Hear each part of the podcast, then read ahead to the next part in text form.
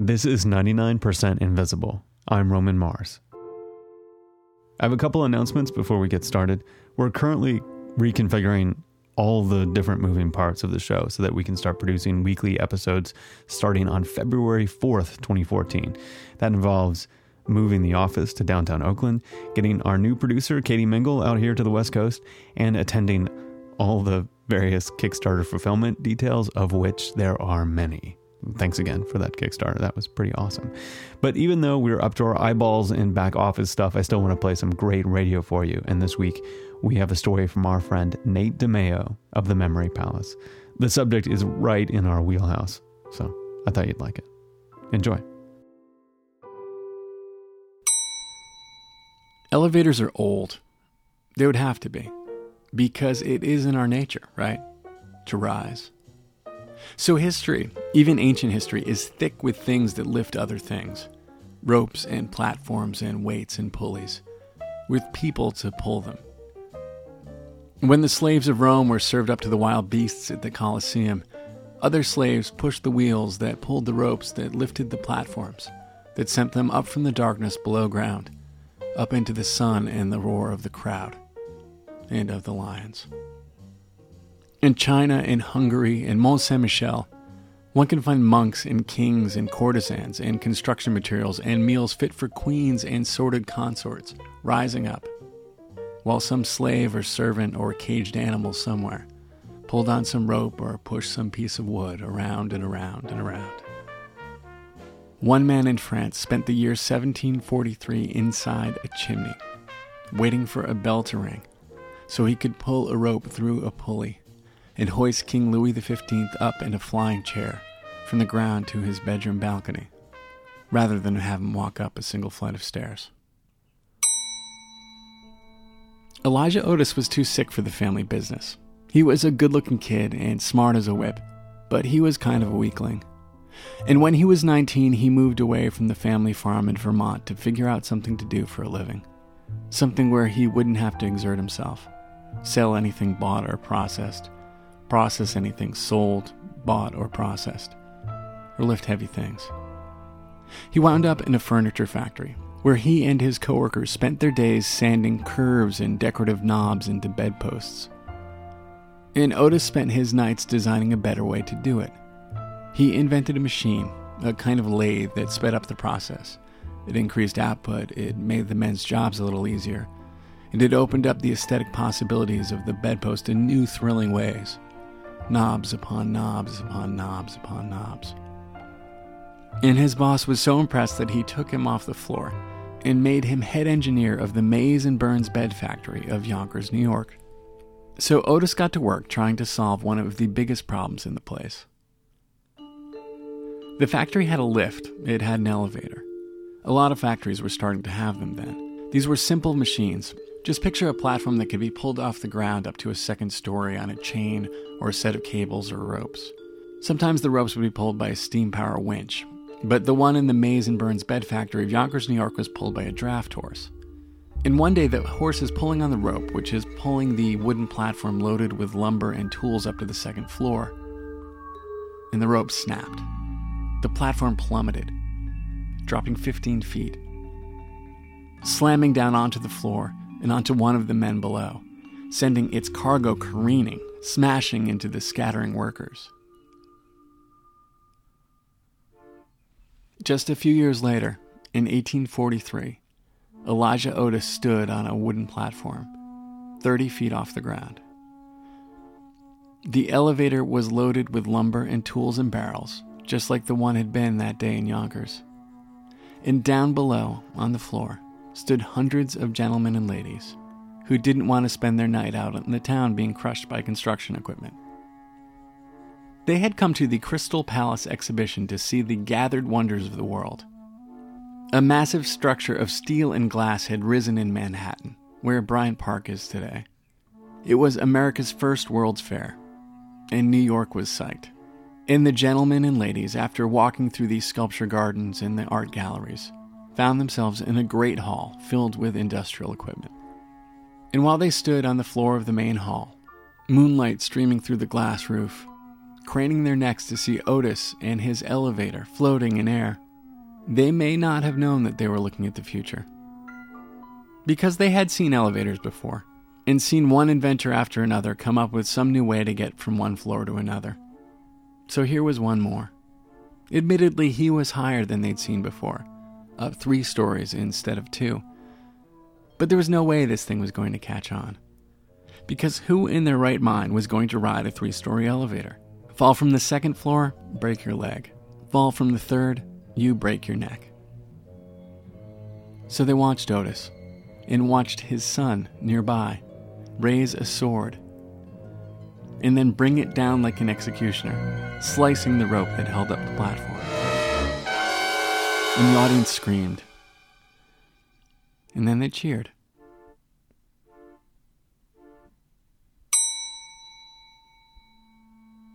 Elisha Otis didn't invent the elevator. He invented the brake. The little metal piece that catches the car and stops it from plummeting if the cable that holds it up stops holding it up. Elisha Otis didn't invent the elevator, but his sons kind of invented the modern world.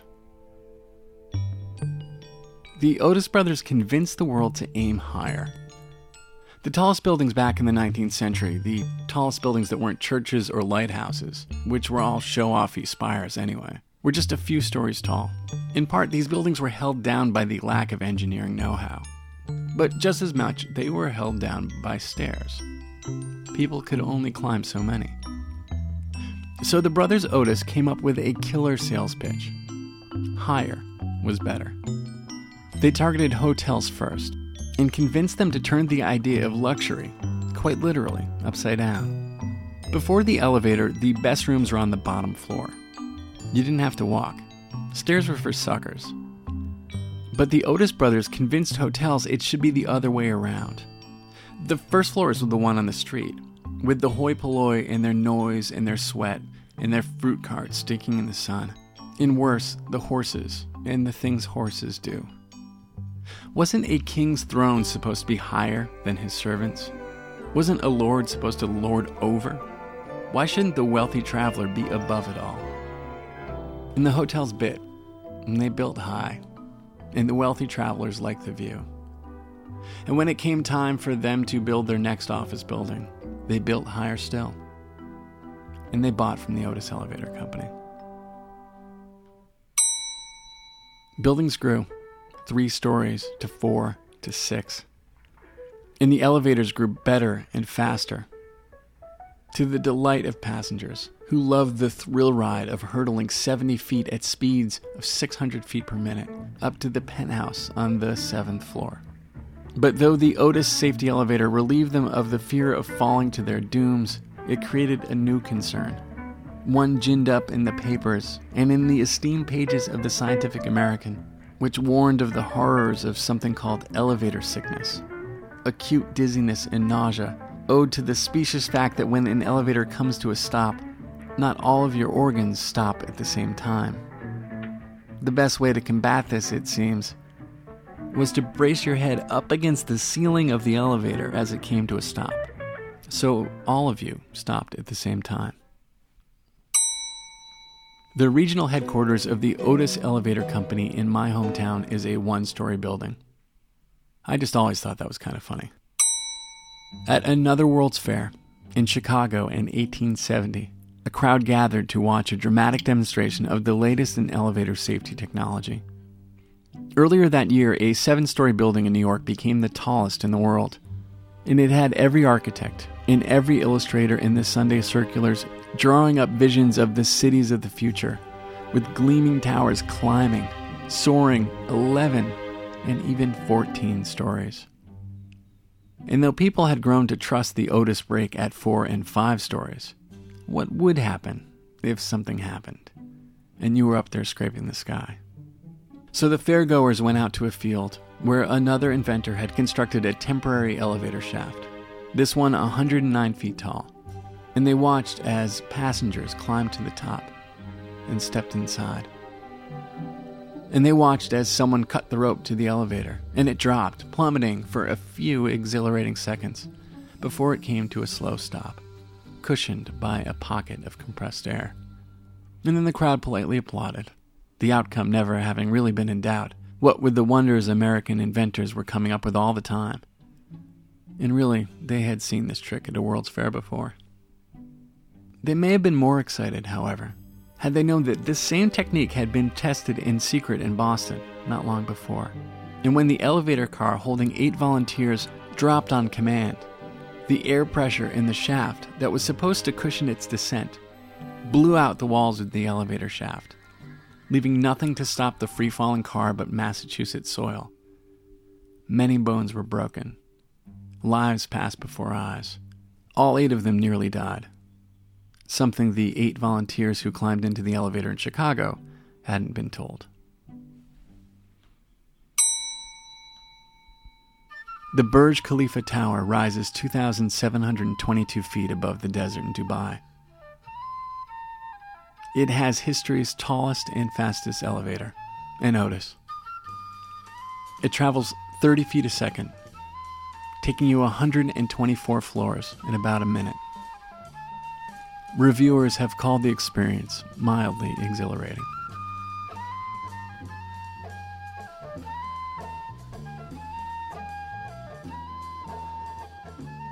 Six Stories first appeared on the Memory Palace podcast by Nate DiMeo. A couple years ago, we commissioned another piece from the Memory Palace.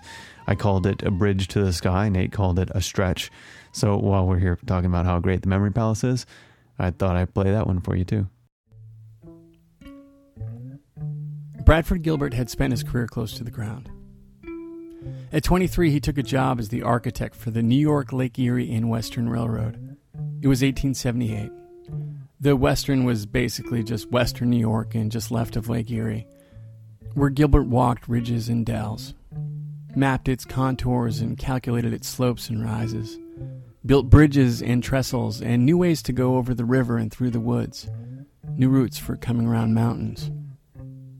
As an older man, he would redesign Grand Central Station, but his early 20s saw him designing less grand buildings in less central locations, in Avon, in Hornellsville, in Oyster Bay and Toms River in Essex Fells. The places you waited to get places where things actually happened. But buy a ticket there for Manhattan or St. Louis, and you could see other architects building more impressive things. You could disembark and marvel at six and eight and ten story structures. Mammoth buildings of stone and brick and wrought iron, holding court on whole city blocks like medieval fortresses made for the kings of the modern American insurance industry, the emperors of imports and exports. One of these was looking to expand his empire. John Noble Stearns had made a lot of money importing silk, and he was looking to make a lot more in real estate. He bought some land in a prime location at 50 Broadway. It was the perfect place for a new office building, right downtown near the ports, in the heart of the growing financial industry. But there was a problem. The lot was less than 22 feet wide. There are rules that dictate what you can build and how rules of physics and rules of men who sit on various bureaucratic boards and bodies. And those rules dictated that if Stearns wanted to build one of those 10 story office towers that were all the rage in 1888, he would need to build walls of stone and brick that were 5 feet thick, with itty bitty windows. And that left room for an interior that was only 11 feet wide. Slice off a few feet for a hallway, a few for a bathroom, a couple for a coat closet, another for some filing cabinets and an umbrella stand.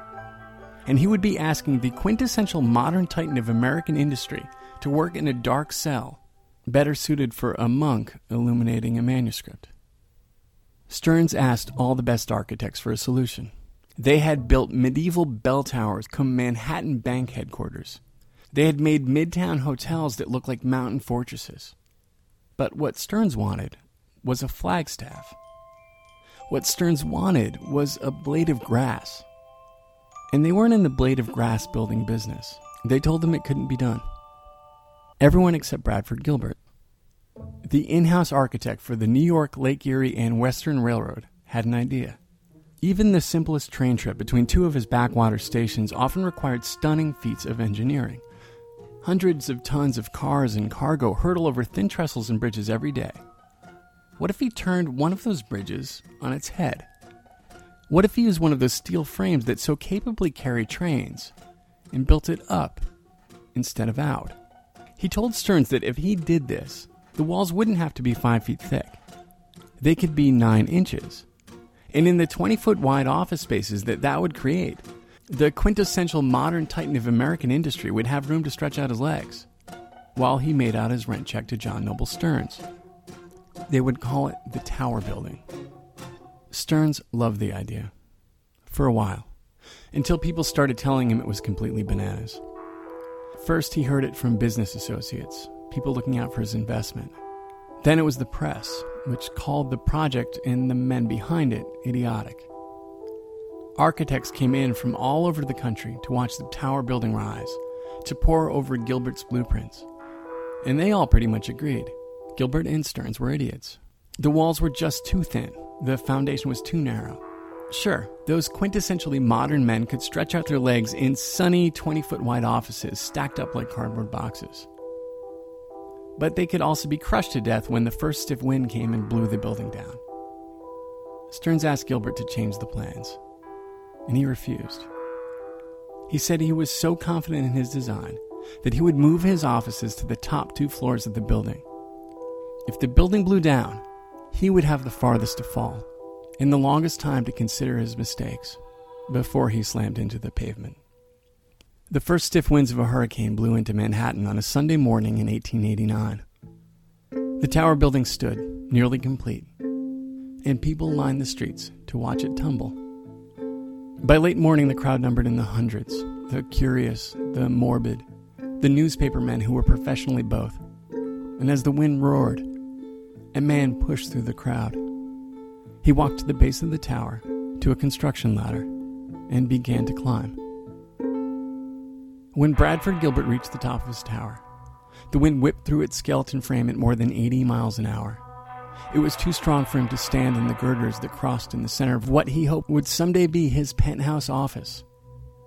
It was too strong to look down at the crowd, who were probably placing bets on whether he would die by being blown off the building or simply in the crushing force of its collapse. But he crawled out to the center of the building and pulled from a bag a rope with a lead weight attached to one end. He tied the other end to a girder and tossed the weight down through the empty floors below. And when he got to the ground, he looked up and saw the lead weight hanging in midair, stock still, held up by a building that wasn't going anywhere. The next day, the papers called Gilbert an idiot, and this time he probably deserved it. They admitted his idea was genius. And for years after, Gilbert could sit in his penthouse office in the tower building, and he could look out of his large window, stretch out his legs, and watch a whole city stretching ever higher as it took his idea and built on it.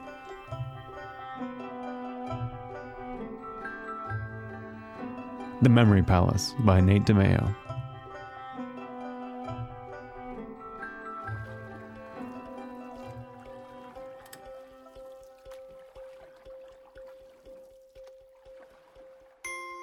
The Memory Palace is just one of the fine offerings from Jesse Thorn's Maximum Fun network, including Bullseye, Judge John Hodgman, My Brother, My Brother and Me, all kinds of great stuff. Plus, they just launched five new shows this week. And as a monthly contributor, that makes me very, very happy. Check them out at MaximumFun.org.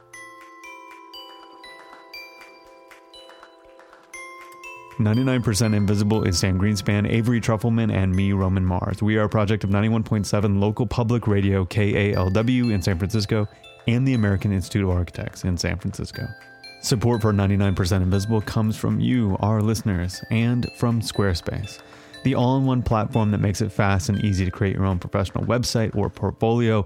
Last time I asked for some listeners to send me their Squarespace created sites, and I got a ton of responses, and I'll continue to highlight them over the coming weeks. But my first favorite is from graphic designer, illustrator, and nice guy Justin Hall, who can be found at JustinIsIn. That's JustinIs.in.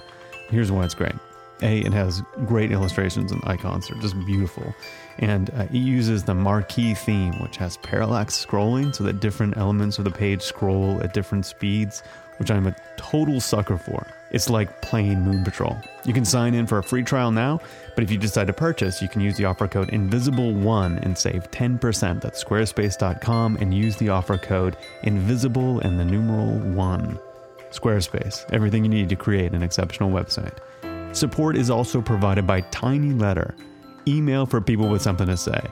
My boys Maslow and Carver always have something to say. They're always joking around. Knock knock. Who's there? Radio. Radio who? Radio not, here I come. That's our family's best joke. Use it wisely.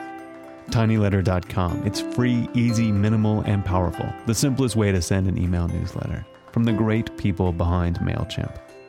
We are distributed by PRX, the public radio exchange, making public radio more public. Find out more and explore the glorious world of independent public radio at prx.org. You can find the show and like the show on Facebook. I tweet at Roman Mars. Sam tweets at Sam Listens. Avery tweets at Trufelman. You can find every episode of this radio program and all kinds of other cool stuff at 99pi.org.